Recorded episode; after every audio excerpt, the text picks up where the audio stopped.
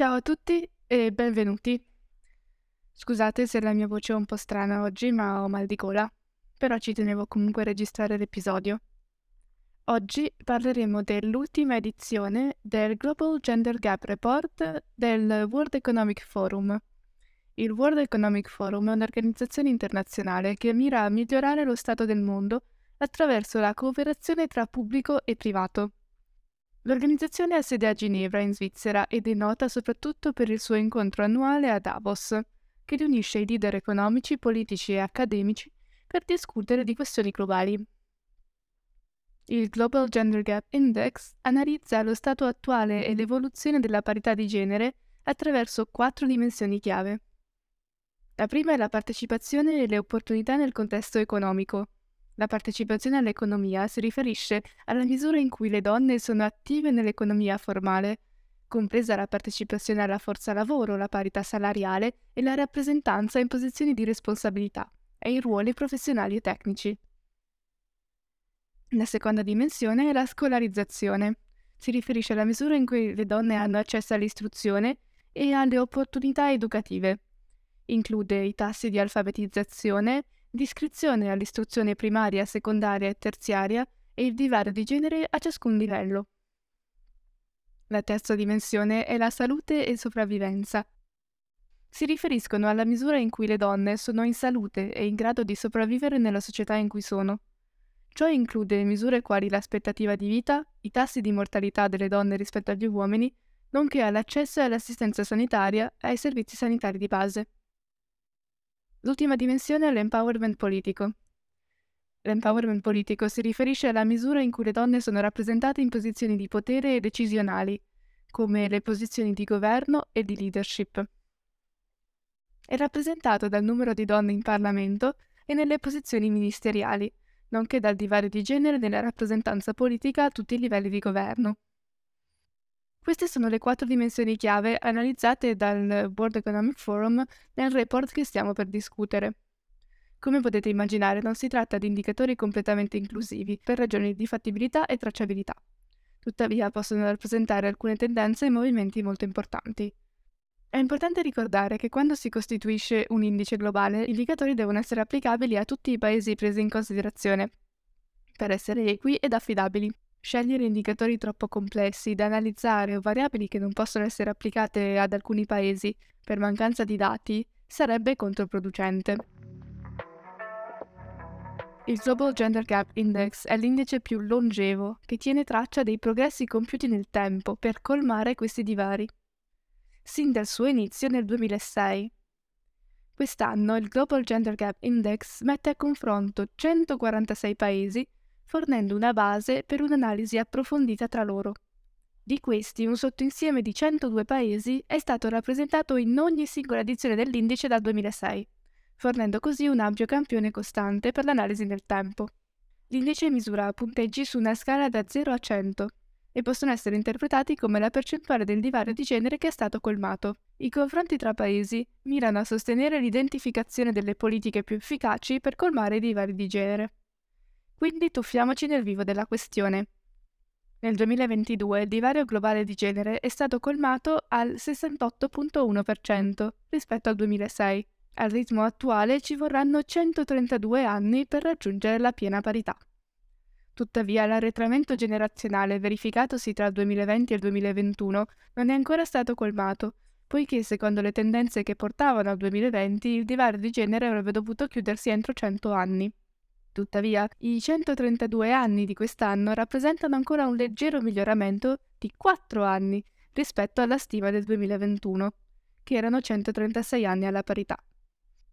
Fortunatamente il divario tra i generi in termini di salute e sopravvivenza si è ridotto del 95.8%, mentre quello relativo ai risultati scolastici del 94.4%.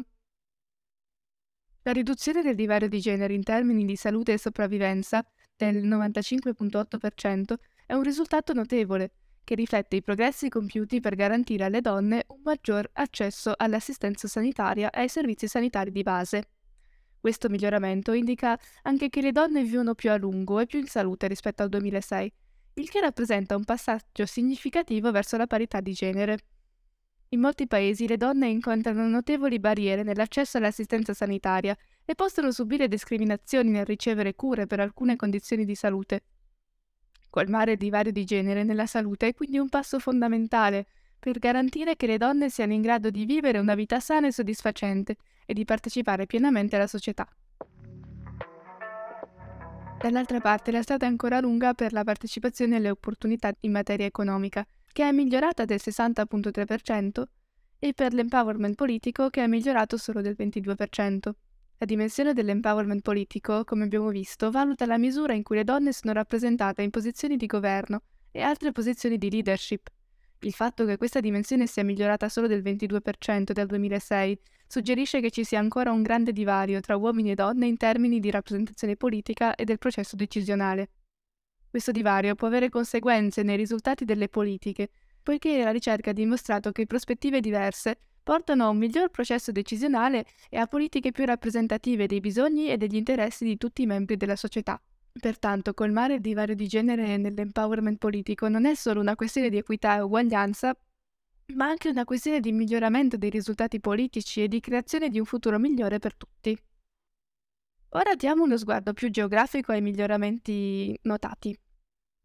Sebbene nessun paese abbia ancora raggiunto la piena parità di genere, le prime dieci economie hanno colmato almeno l'80% dei divari di genere con l'Islanda, 90.8%, in testa alla classifica globale. Altri paesi scandinavi come la Finlandia, la Norvegia, la Svezia figurano nella top 5 e altri paesi europei come l'Irlanda e la Germania sono rispettivamente in nona e decima posizione.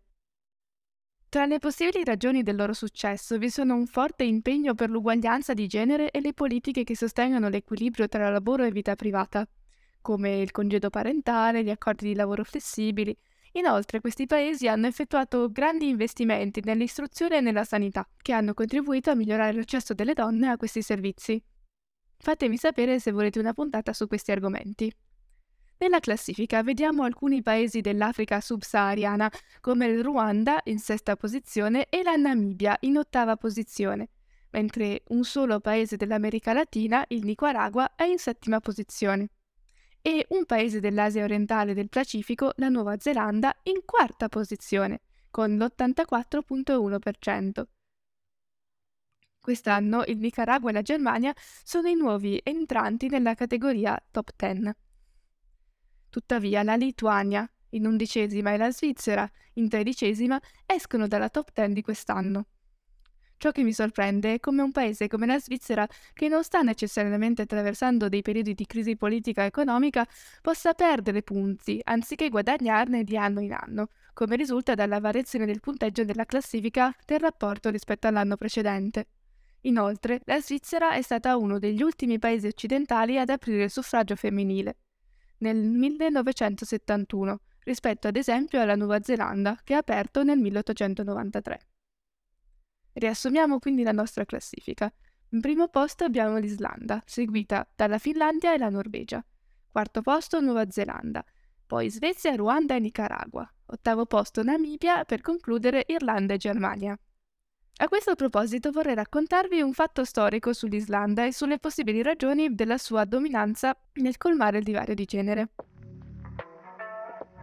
Nel 1975, anno in cui le Nazioni Unite annunciarono che sarebbe stato l'anno internazionale della donna, le donne islandesi scioperarono per protestare contro il divario retributivo tra i sessi e la sottovalutazione del lavoro femminile, dando vita a un movimento che avrebbe cambiato il paese per sempre.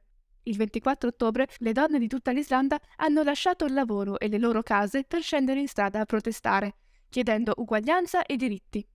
Lo sciopero, che divenne noto come il giorno libero delle donne, fu un momento storico nella lotta per la parità. Il nome fu dato perché si pensava che questo termine fosse più gradevole e efficace per coinvolgere le masse. Inoltre, alcune donne avrebbero potuto essere licenziate per aver scioperato, ma non avrebbero potuto vedersi negato il giorno libero.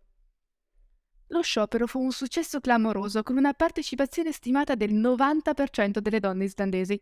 Il paese si fermò, Scuole, negozi, fabbriche, uffici chiusi per tutto il giorno.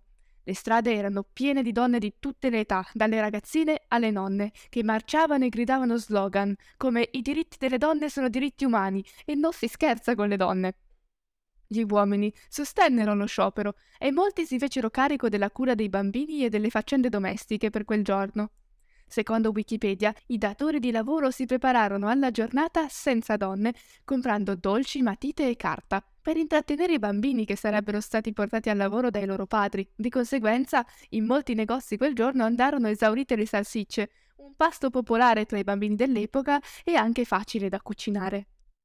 Lo sciopero portò l'attenzione sulla questione dei diritti delle donne e sul divario retributivo tra i sessi, che all'epoca rappresentava un problema grande in Islanda. Le donne infatti guadagnavano solo il 60% di quanto guadagnavano gli uomini.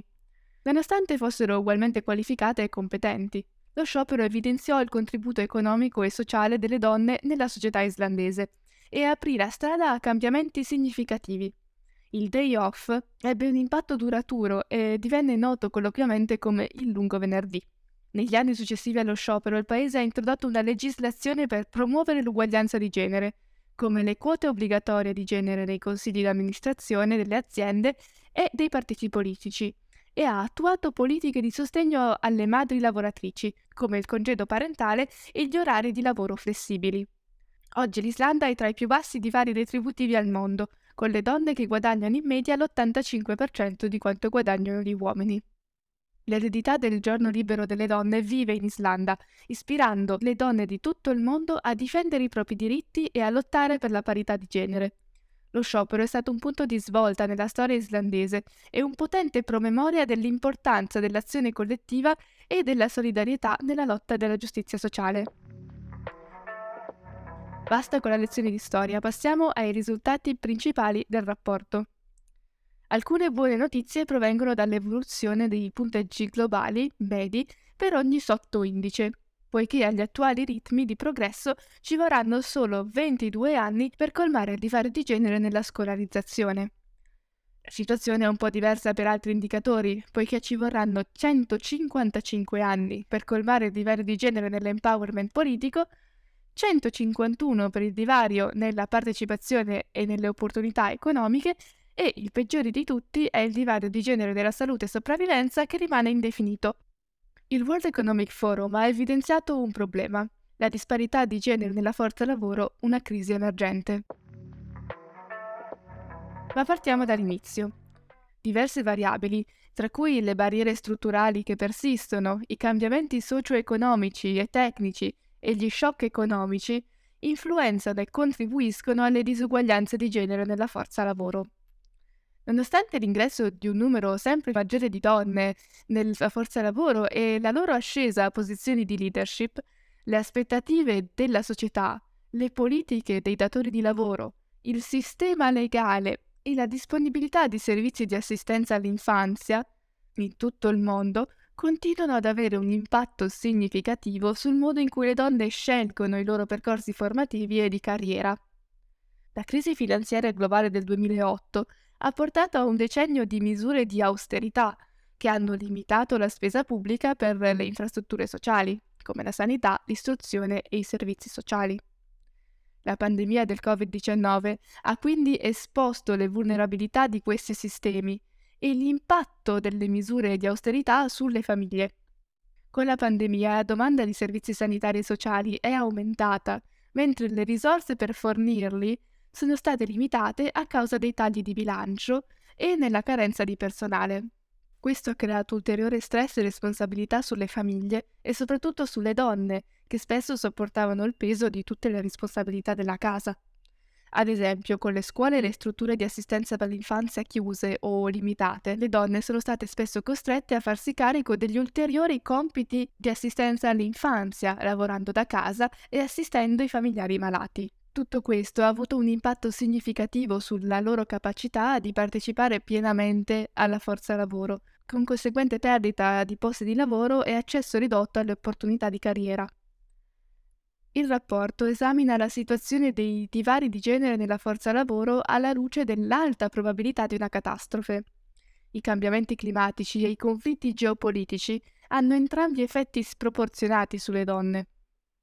Le donne sono spesso più vulnerabili agli effetti del cambiamento climatico a causa del loro ruolo sociale ed economico, Per esempio, in molte parti del mondo sono responsabili della raccolta dell'acqua e della legna da ardere per le loro famiglie. Man mano che l'acqua diventa più scarsa e le foreste vengono distrutte, le donne sono costrette a viaggiare sempre più lontano per raccogliere queste risorse, che le espone a un rischio maggiore di violenza e sfruttamento. Anche i conflitti geopolitici hanno effetti sproporzionati. Le donne sono spesso prese di mira durante i conflitti e sono a maggior rischio di violenza sessuale e traffico di esseri umani. Si prevede inoltre che le donne saranno più colpite e più duramente degli uomini dal previsto peggioramento dell'attuale crisi del costo della vita, perché continuano a guadagnare e accumulare ricchezza a tassi inferiori rispetto agli uomini.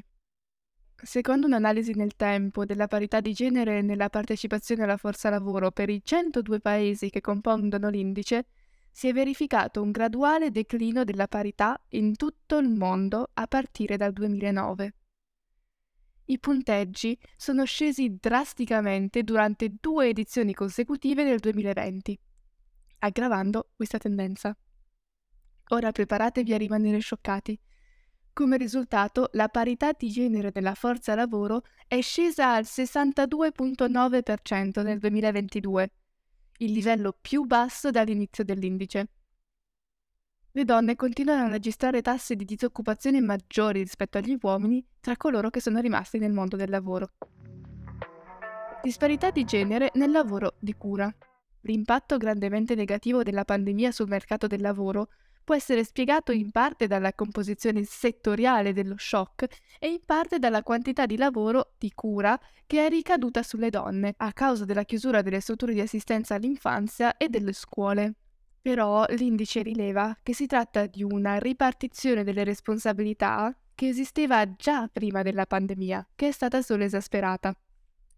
Secondo un'analisi dei dati del 2009 di 33 paesi che rappresentavano il 54% della popolazione globale in età lavorativa, gli uomini hanno dedicato il 19% del loro tempo al lavoro non retribuito, in proporzione al lavoro totale, mentre le donne ne hanno dedicato il 55%. Con l'aumento dei costi di assistenza all'infanzia c'è il rischio elevato che le donne continuino ad affrontare una domanda asimmetrica di lavoro non retribuito. Il lavoro di cura non retribuito è definito non retribuito perché non è riconosciuto come lavoro e coloro che lo svolgono non sono compensati per il loro tempo e i loro sforzi. Spesso è invisibile, sottovalutato e dato per scontato, nonostante sia fondamentale per il benessere e il funzionamento delle famiglie e della comunità. Questo tipo di lavoro è tipicamente svolto da donne e ragazze e comprende attività come cucinare, pulire, lavare i vestiti, prendersi cura dei bambini, dei membri anziani o dei malati e altre faccende domestiche. Parliamo invece dell'effettiva composizione della forza lavoro. La quota di donne assunte in ruoli di leadership ha registrato un aumento costante, passando dal 33.3% del 2016 al 36.9% del 2022. A completamento delle statistiche del Global Gender Gap Index, i dati di LinkedIn forniscono un'istantanea della rappresentanza femminile nella leadership. Solo pochi sono i settori che presentano livelli più elevati di parità di genere nella leadership, come le organizzazioni non governative e associative, con il 47%, l'istruzione con il 46% e i servizi alla persona e il benessere col 45%. All'estremità opposta si trova il settore dell'energia con il 20%, dell'industria manifatturiera 19% e le infrastrutture 16%. Sebbene la quota di donne nella leadership sia aumentata nel tempo, le donne non sono state assunte in egual misura in tutti i settori. In media sono state assunte più donne nella dirigenza in settori in cui erano già molto rappresentate.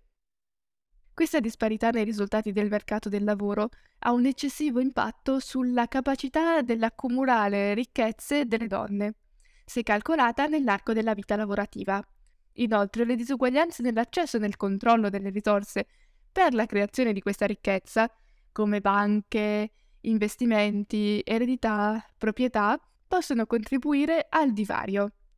Secondo un'analisi condotta in collaborazione con Will Stowers Watson, che analizza l'equità della ricchezza in 39 paesi, i fattori più importanti che contribuiscono a questa disuguaglianza di ricchezza sono i divari retributivi di genere, disuguaglianza nelle traiettorie di avanzamento di carriera, divari di genere nell'alfabetizzazione finanziaria e eventi della vita. Per i ruoli operativi di prima linea, il divario complessivo di ricchezza tra i sessi ammonta all'11%. Per i ruoli professionali e tecnici, il divario quasi triplica, raggiungendo il 31%, e per i ruoli senior di esperti e di leadership si espande ulteriormente fino al 38%. Questo significa che due manager allo stesso livello con le stesse competenze, differenziati solo dal genere, se si guarda l'accumulazione di una vita delle ricchezze, la donna avrà il 38% in meno rispetto all'uomo. Per quanto riguarda l'istruzione e le scelte di carriera, le donne continuano ad essere sovrarappresentate nei settori dell'istruzione, della salute e del benessere rispetto agli uomini, mentre sono sottorappresentate nei settori scientifici, tecnologici, ingegneristici e matematici. Il divario di genere è più evidente in due settori.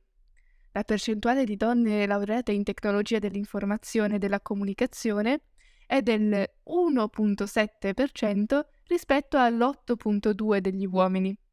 Nel campo dell'ingegneria e della produzione, le cifre sono il 24.6% per gli uomini e il 6.6% per le donne. La sottorappresentazione delle donne nell'informatica è un problema ben documentato e costante nell'industria tecnologica. Ecco alcuni dettagli e fonti supplementari. Agli albori dell'informatica le donne erano fortemente coinvolte nella programmazione e in altri ruoli tecnici. Tra gli esempi più significativi vi sono Ada Lovelace, considerata la prima programmatrice al mondo, e Grace Hopper, che ha inventato il primo compilatore. Negli anni 60 e 70 l'informatica era ancora un campo relativamente nuovo e le norme o gli stereotipi di genere erano relativamente pochi. Di conseguenza le donne costituivano una percentuale maggiore di laureati in informatica e di professionisti rispetto ad oggi. La tendenza verso un campo più maschile è iniziata negli anni Ottanta, quando i personal computer sono diventati ampiamente disponibili e stati commercializzati principalmente per i ragazzi e per gli uomini. Questo ha portato alla percezione che l'informatica fosse un'attività maschile e potrebbe aver scoraggiato alcune ragazze e donne dal perseguire questo campo. Oggi ci sono molte barriere sistemiche che rendono più difficile per le donne entrare ed avere successo nell'informatica. Tra queste, i pregiudizi nelle assunzioni e nelle promozioni, la mancanza di tutoraggio e di modelli e una cultura spesso ostile. Alcuni studi hanno dimostrato che le donne hanno più probabilità degli uomini di subire pregiudizi e discriminazioni nel settore tecnologico. Ad esempio, un'indagine del 2018 ha rivelato che il 45% delle donne nel settore tecnologico dichiarava di aver subito pregiudizi di genere sul lavoro. Le donne che entrano nel settore hanno anche maggiori probabilità di affrontare sfide in termini di mantenimento e avanzamento di carriera. Ad esempio, è più probabile che le donne lasciino il lavoro nel settore tecnologico a metà carriera e meno probabile che vengano promosse a ruoli di leadership. Sono in corso molte iniziative per aumentare la diversità e l'equità nell'informatica. Creare programmi per incoraggiare un maggior numero di donne e ragazze a intraprendere carriere tecnologiche, affrontare i pregiudizi e la discriminazione sul posto di lavoro e avviare iniziative per creare culture più inclusive all'interno delle aziende tecnologiche e delle università. Un esempio di iniziativa di successo è Girls Who Code, che mira a colmare il divario di genere nel settore tecnologico, fornendo istruzioni e tutoraggio alle giovani donne. Dal suo lancio nel 2012 il programma ha raggiunto più di 300.000 ragazze in tutti gli Stati Uniti. Anche molte aziende tecnologiche si sono impegnate pubblicamente a migliorare la diversità e l'inclusione nella loro forza lavoro. Ad esempio, nel 2020 Google ha annunciato un impiego di 10 milioni di dollari per sostenere l'equità razziale e di genere nell'istruzione informatica. Mentre la segmentazione di genere nelle scelte di laurea continua nell'istruzione tradizionale, i dati di Coursera nel rapporto di quest'anno rilevano che più donne che mai si stanno qualificando, riqualificando e aggiornando online. Inoltre i divari di genere sono sostanzialmente inferiori nelle iscrizioni online rispetto all'istruzione tradizionale. Tuttavia, il comportamento delle iscrizioni mostra che le preferenze di qualificazione di uomini e donne rispondono ancora a modelli tradizionali, creando divari di genere nella qualificazione sia per gli uomini sia per le donne. Riassumiamo quanto discusso in questo episodio. La chiusura del divario di genere in materia di salute e sopravvivenza del 95.8% è un risultato notevole, che riflette i progressi compiuti per garantire alle donne un maggiore accesso all'assistenza sanitaria e ai servizi sanitari di base. La situazione è un po' diversa per gli altri indicatori. Ci vorranno 155 anni per colmare il divario di genere relativo all'empowerment politico. 151 per il divario di genere per la partecipazione economica e le opportunità. Il peggiore è il divario di genere relativo alla salute e alla sopravvivenza, che rimane indefinito poiché i suoi progressi si sono arrestati. Si trovano alcuni paesi dell'Africa subsahariana nella classifica dei top 10, come il Ruanda in sesta posizione, la Namibia in ottava posizione e un solo paese dell'America Latina, il Nicaragua, in settima posizione. Nonostante il fatto che sempre più donne entrino nella forza lavoro e raggiungano posizioni di leadership, le aspettative della società, le politiche dei datori di lavoro, il sistema legale e la disponibilità di servizi di assistenza all'infanzia in tutto il mondo continuano ad avere un forte impatto sul modo in cui le donne scelgono i loro percorsi educativi e di carriera.